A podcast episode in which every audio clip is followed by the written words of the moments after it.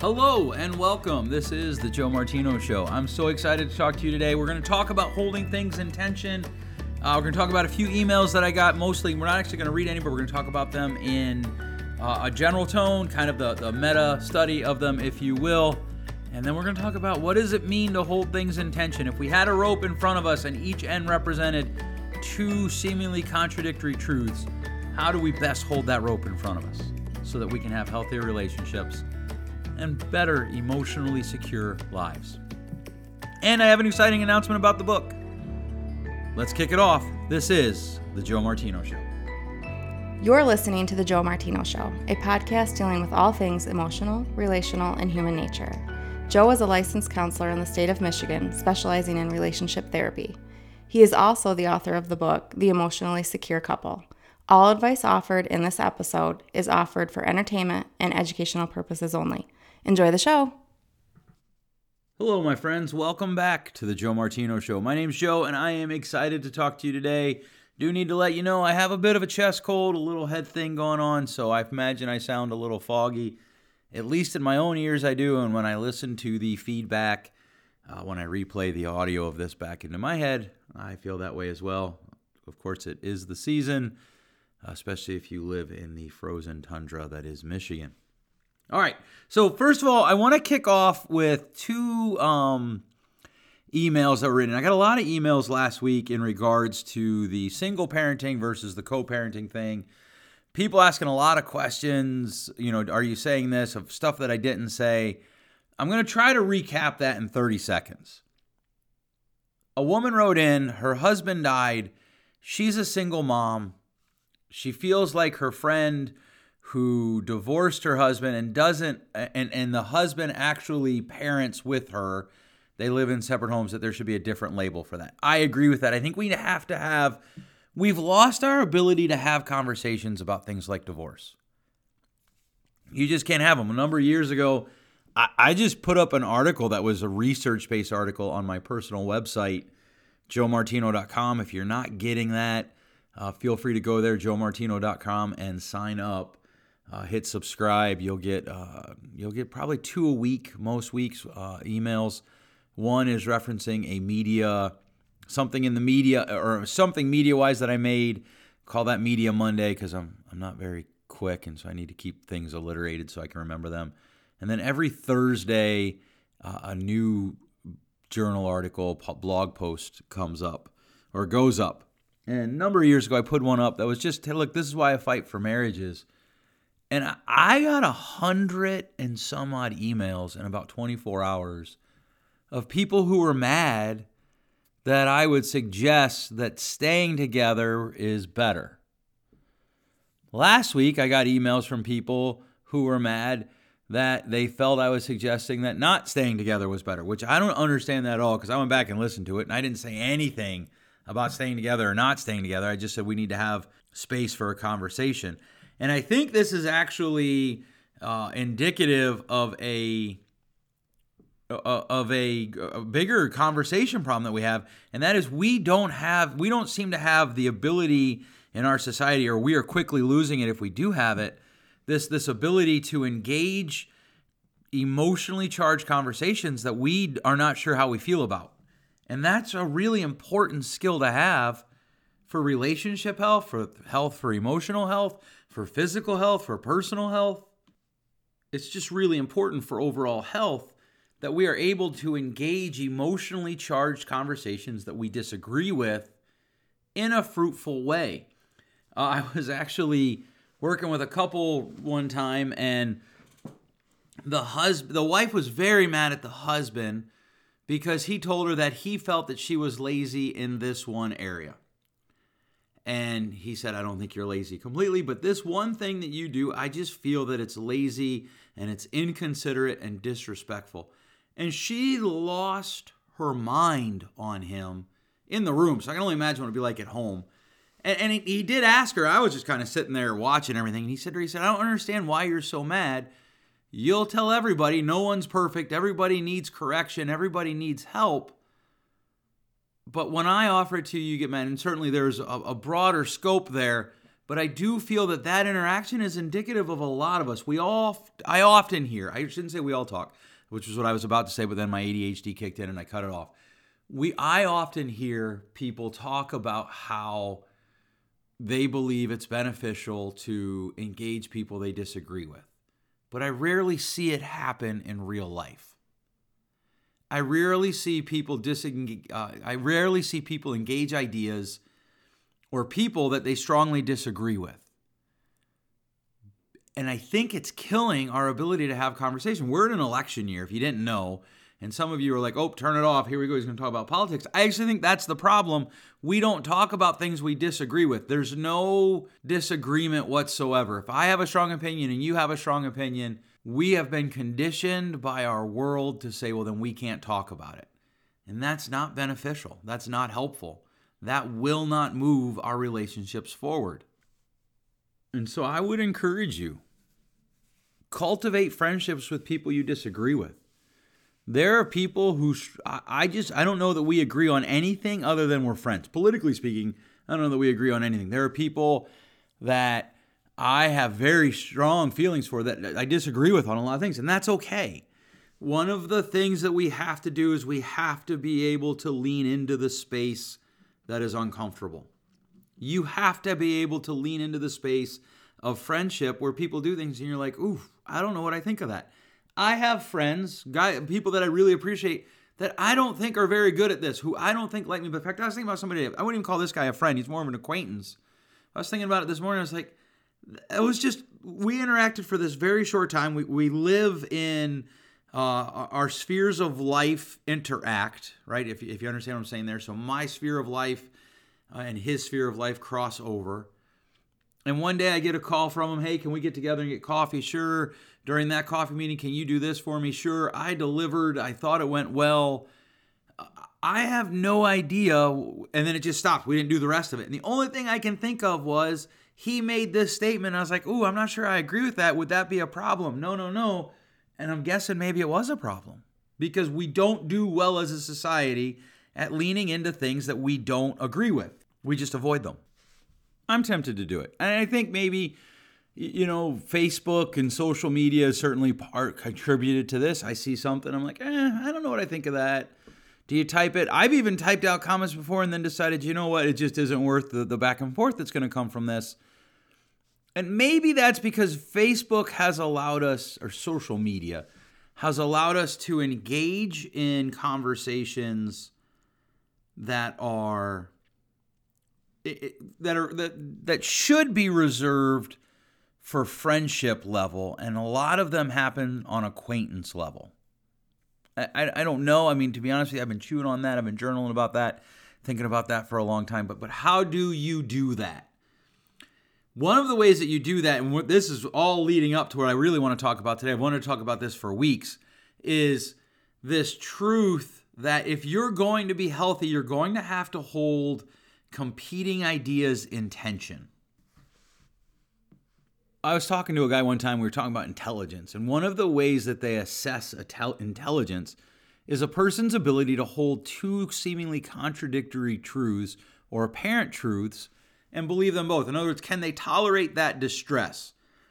And and understand, okay, so there's evidence for point A and there's evidence for point A and point B, and they seem to contradict each other, but that might be because I don't have all the tension, or excuse me, I don't have all the information. I don't have all the all the necessary components to understand what's going on. And and I mean, this was a long time ago. And then when I got into relationship therapy, I realized that one of the things that healthy couples do is they can hold in tension two things that are true that don't feel true. So I'm going to give you an example. I have a friend going through a divorce, not a client, a friend of mine, uh, going through a divorce, a lot of a lot of toxic behavior in the relationship, a lot of back and forth, and, and a lot of ups and downs, a lot of trying and restarting and, and, and then going back to, hey, this isn't working. And, you know, one of the things that my wife and I have commented on frequently is we get deleted from Facebook, we get ghosted in real life when people go through divorce. Probably because we're relationship therapists and we get it. This friend has never done that, never ghosted us, never deleted us. Actually, has always come to us with, hey, what about this? What about that? And and one day she came to me me and Erica with this thing that her husband did and she did. And she's like, don't you think that he was wrong? And she's crying. I mean, she's hurt. And I told her, I said, I actually don't think what he did was wrong there. I agree with him. And she was hurt. She was very angry. I don't know, probably ten minutes later, we hugged and I told her I loved her. We love her. My wife loves her. My kids love her. And she, you know, we love you too, or I love you guys too. And and it was okay. We lived in that tension of, hey, here, I love you. And because we love you, here's something that we think that even though you're in the midst of this terrible storm, this terrible life event that is that is painful and scarring, we do think that this here could have been done differently. That you could have maybe didn't need to do that. And you you you have to be able to hold those two things in tension. And we're trying to take tension out of the world. We just are. We are trying to run it out. Uh, and I see it all across the board. I, I've I've had people uh, sit in my room and tell me they can't be friends with other people anymore because of elective surgery. They can't be friends with other people anymore because they went to Walt Disney World. They can't be friends with other people anymore because they ate at a certain restaurant. They can't be friends with anyone anymore because blah, blah, blah, blah, blah, fill in the blank. And what we're doing is we're killing the tension in life, but the problem is tension is necessary.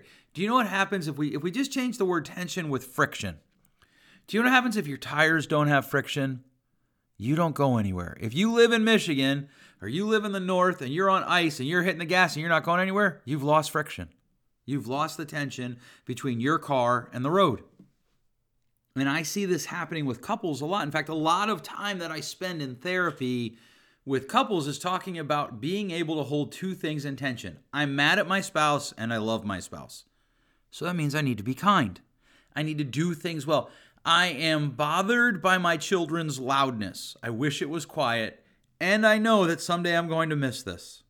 So I live in that tension. I am bothered by my mother-in-law saying this thing. And I love my husband. I love my wife. I love my mother-in-law, and so I live in that tension. If you're going to have a healthy relationship with anyone, anywhere, doing anything, you have to be able to live in tension. You have to be able to engage uncomfortable conversation. And you have to have room to disagree. You have to be able to separate between things that are relationship killers and just plain old disagreements. Now, I'll back this out all the way to sports, right? Like, you can like one team and they can like another team, and most people are okay there. You can go to one church and they can go to another church, and most people are okay there. You can go to church and they cannot go to church. Most people are okay there. But you'll notice, even as we progress through the therapy, I can't be friends with them. They don't go to church. What? That's the dumbest thing I've ever heard. I can't be friends with them. They go to church. I, I've had both said to me. That's crazy. And you, I can't do this because they did this thing that I disagree with. They had Uh, what do they call that where you inject the freezing stuff into your face? Botox. They got Botox. Okay, well, what do you care? Are they asking you to get Botox? Like, it doesn't make sense to me. You have to embrace the fact that you're not going to agree. There are people, there, there are people in everywhere that I work. There are people, like certainly there are people we work with that we disagree with, right? There are people that I co-labor with. I don't work with them here at, the, at my counseling network or in any of my other adventures, but I do volunteer work with them, and I don't agree with what they do. In fact, I wish the leadership would kick them out, and they don't. But that doesn't mean that I stop embracing the community that comes from that. And here's the thing. If you want community, you're going to have to be able to live with people that you disagree with. And this comes all the way down to parenting, relationships, couples. I watch couples and I'm like, well, that hurt me. Okay, well, wait, we need space here. We got to back up. Ask yourself the question. I literally just talked about this This week with someone. Ask yourself the question, did that hurt you because of something that they did, or did it hurt you because of something in your own past? Now, the other person, especially if you're married, I do believe they're under the same constraints. Like if you say, hey, that hurt me, they need to evaluate and be like, okay, well, wait, did that hurt you because of what I said? Here's what I'm trying to say. Is there a way I could have said it that didn't hurt you? Kids, parenting, like your kids, they're not going to agree with everything you want them to. And if they do, eventually they'll hit a point where they don't. Most kids are not going to agree with their parents on everything. And we can tolerate that. But again, I've seen parents stop talking to their kids. Well, they don't do what I want them to. That's insanity. It's just wrong. Earlier, I brought up my friend who's getting divorced. I- I'm not going to stop being friends with him or her. I, do I think the divorce is right? No, I, I think that they ought to go work it out. They ought to go put in the pain of working out. To be honest with you, that's what I think. Some of you might have just gotten mad at me. That's okay. But they're adults. They get to choose. And if this is what they're choosing, if this is what they think is best, I can think it's wrong and they can think it's right and we can still be friends. My wife and I don't agree on everything when it comes to parenting. We have to work it out. We have to talk it out. We don't agree on everything when it comes to finances. We have to work it out. We have to talk it out. We have to figure it out. We have to come up with ground rules. And then we have to differentiate. Okay, so I don't think that you should... Uh, my wife would never do this. I don't think you should hit the kids. Period. In fact, I'm anti-spanking. So, okay, she's like, well... I can spank the kids. No, no, you can't. Yes, I can. No, I can't. And so we have to figure that out. What does that mean? Is this a relationship breaker? The problem, here's the problem we live with in society. Everything is a relationship breaker. Any disagreement's a relationship breaker. And so what happens is as that relation, when the problems come up, we just, we just ghost people. But here's the thing. If you think about the first Incredibles, I, I, I borrow a line from, I think it's Dash. And uh, I, I reword it a little bit. If everything's a problem, nothing's a problem. If everything's a big deal, nothing's a big deal. People ask me all the time, well, how do you discipline your kids? What punishments do you give them? The truth is, I don't do a lot of discipline and punishments. I do a lot of talking, a lot of teaching. Well, you can't reason with kids. I agree, but you can teach. And you don't have to agree with me. You want to spank your kids? I do. I'll be honest with you. I think you're wrong. But you're entitled to be wrong, and I'm entitled to be wrong. Shoot, we could both be wrong. I don't really know what a third option there would be. But in reality, in almost every disagreement, you both could be wrong. You want to send your kids to a private religious school? Have fun. I don't. You want to send your boys to public school where I feel like they are set up for failure? Go ahead. I'm not in a rush to do that with my son. Now, maybe you're a public school teacher and you're thinking, what does that mean? What's he saying about me? I'm not saying anything about you. I'm saying things about the system. Maybe you, I don't know you. But if you want to come in and talk, I can tell you if I'm talking about you. Because I don't think we have a school system that's set up for boys. I think it's set up. We don't allow boys to be boys. We have killed that because some people took it and they used that phrase, boys will be boys, to cover up terrible, horrible things. Well, we don't have to cover up those terrible, horrible things, and we can still embrace the phrase, boys will be boys. That's okay. I think pornography is wrong. I have friends who I know look at pornography. That's their choice. Now, I'm never going to condone it. I'm going to ask them not to do it in front. Oh, that would be really weird, but I'm, don't do it near me. I don't want to hear about it. I don't want to talk about it. I think it's wrong, but I'm not going to ghost them. Coming back to couples, this even comes down to things that hurt you. Things that are said that you find hurtful, things that are done that that literally hurt, maybe mean things. Not that you shouldn't tolerate toxicity, but I'm afraid in our in our good, well-intentioned effort to bring toxicity out, right? To to to to bring toxicity to awareness, to bring toxic relationships to awareness, we have created an all-or-nothing mentality. That is a problem because people, they have to be perfect or we're just done. And that's not helpful either. People hurt you. My wife does things that hurt me. My wife does things that make me angry. Ooh, that's not true. My wife does, my wife does things that invite me to anger. Uh, I get angry over things my wife does because they're hurtful. And anger is often a cover emotion for hurt. But that does not mean that I shouldn't tolerate that, that I shouldn't go back into it and be like, hey, this hurt. Or just knowing, you know what, I have to say this to this person and they're going to be mad at me. One of the things that we go over often with new therapists is there will be times where you will say something in the room and they're going to get mad at you. The client's going to get mad at you, and it's okay. As a business owner, there are times I have to say stuff to people about their performance, about what they're doing, and they get mad, and it's okay. And I have to say, whoa, deep breaths. It's okay. Stop. You're okay. And as I push into that, as I lean into that, there's discomfort. And so you have to think about it like a rope in front of your chest, grab both ends and pull. That's how it works. I cannot tell you how often I have people sit in my room and they're like, okay, well, my wife's mad at me and I don't know what to do. And I would say, what do you mean you don't know what to do? What are you hoping to achieve? Well, I want to fix it. Well, you can't fix it. I, I you can't fix it. They they have to fix it. You just have to sit and you have to go through it. Did I violate the, the pattern of communication that we agreed to? Did I say anything mean? Is what I said necessary? Was it kind? Those are great exploration questions. And if you come up with, whoops, it, it was necessary, but I didn't say it quite as kindly as I could have, then go back and be like, hey, you know what? I really do feel like I needed to say that, but I could have said it kinder. Will you forgive me? One of the difficult things that we have to embrace, and if we do embrace it, it will allow us to live with this rope of tension, if you will. The other person's reaction, they're not the arbiter of whether or not what we did was right or wrong.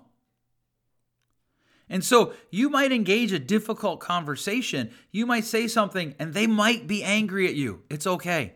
That doesn't give you an excuse to be mean. It doesn't give you an excuse to do hurtful things. It does give you an opportunity to learn to practice living intention. This person is mad at me and I love them and they love me, and it's okay. The problem is we have fear, and that fear runs rampant and unchecked. And so we end up doing stupid things.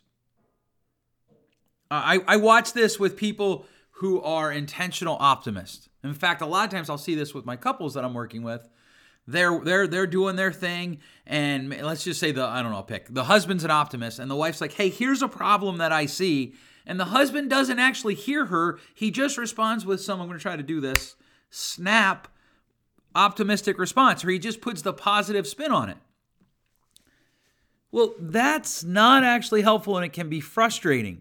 She's going to have to decide how she addresses it, but part of it is she's going to have to grab that rope and pull on both ends. I, I was talking to somebody just the other day, and they said something to me, and I was like, you know, it is really frustrating to me when you do that. When you tell me what a word that I'm using means, when I don't know of any common understanding of it having that meaning. And that's pulling the rope at both ends. That's that's that's having that tension in front of you. And it's okay. You're going to have that tension with your kids. You're going to have that tension with your spouse. Anybody you embrace in a relationship, there's going to be that tension. And you're going to have to do that. There's no one who's going to do everything exactly the way you do. That's what makes a relationship a relationship. And so as we roll out of this episode, the, the takeaway that I'm hoping you'll you'll you'll do, here's what I'm hoping will happen. You're going to start examining your life for where are things that I'm holding in tension, or where are things that I'm not holding in tension that I would be better for, I would be a better person, I would be a better version of myself if I were to hold them in tension. One of the one of the things I tell people all the time is, You, you know, ideally two people, and I do a lot of relationship therapy, so ideally two people grow together at the same pace. But that just isn't how it is. There are times where one person outpaces the other one, and that's okay.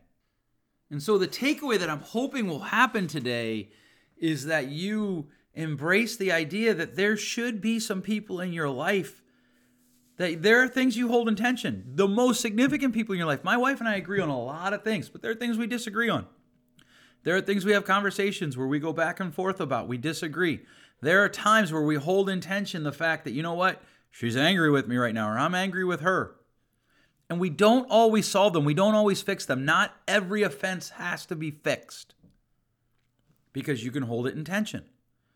There are things I've watched people with significant life disagreements have amazing relationships because they embrace this idea that we can pull that rope in front of us, right? The optimist, sometimes I, I'm afraid we, we think optimism means we can't say there's this thing wrong. Or if we don't, I hate this, don't come with a problem if you don't have the solution. As a maxim, that's a great thing, right? And a maxim is something that's mostly true, but as an absolute truth, that's a terrible way to live. Because there are problems that I don't know the solution to, but you might. And if I can't bring it up because I don't know the solution, I'll never learn whether or not you have the solution. And so we have to embrace this ability to live in the tension of those two things being held in tension. whatever those two things are. So let's go all the way back to the beginning of the episode. Yes, I fight for marriages. Yes, I believe the best thing for your kids is for you and their other parent to be together and healthy. Yes, I believe that if you're divorced, you can still have an amazing relationship with your kids. Yes, I believe that you can co-parent with your ex and do it in a way that benefits your children. Those are all truths, and they're all held in tension, and it's okay. Thanks so much for listening. I want you to know I really appreciate you, the listener. I really do. I can't say that enough. I appreciate the feedback that I get. I appreciate the emails. I appreciate people who are like, what are you saying? I appreciate the emails like, hey, I really like what you're saying. Uh, I appreciate the feedback. I appreciate that you take the time to listen. I know you could do anything with this time. Thank you so much for giving me a little bit of your day. All right, I hope you enjoyed this episode. If you did, please feel free to share it on your social media. Uh, by the way, this weekend, uh, the Kindle book of The Emotionally Secure Couple is going to run for free uh, as an as the anniversary of its publication date comes out and as my Valentine's Day gift to you. So be sure to check that out on Amazon. The Kindle version will be free uh, this weekend for a limited time. All right, thanks so much for listening. We'll catch you next time.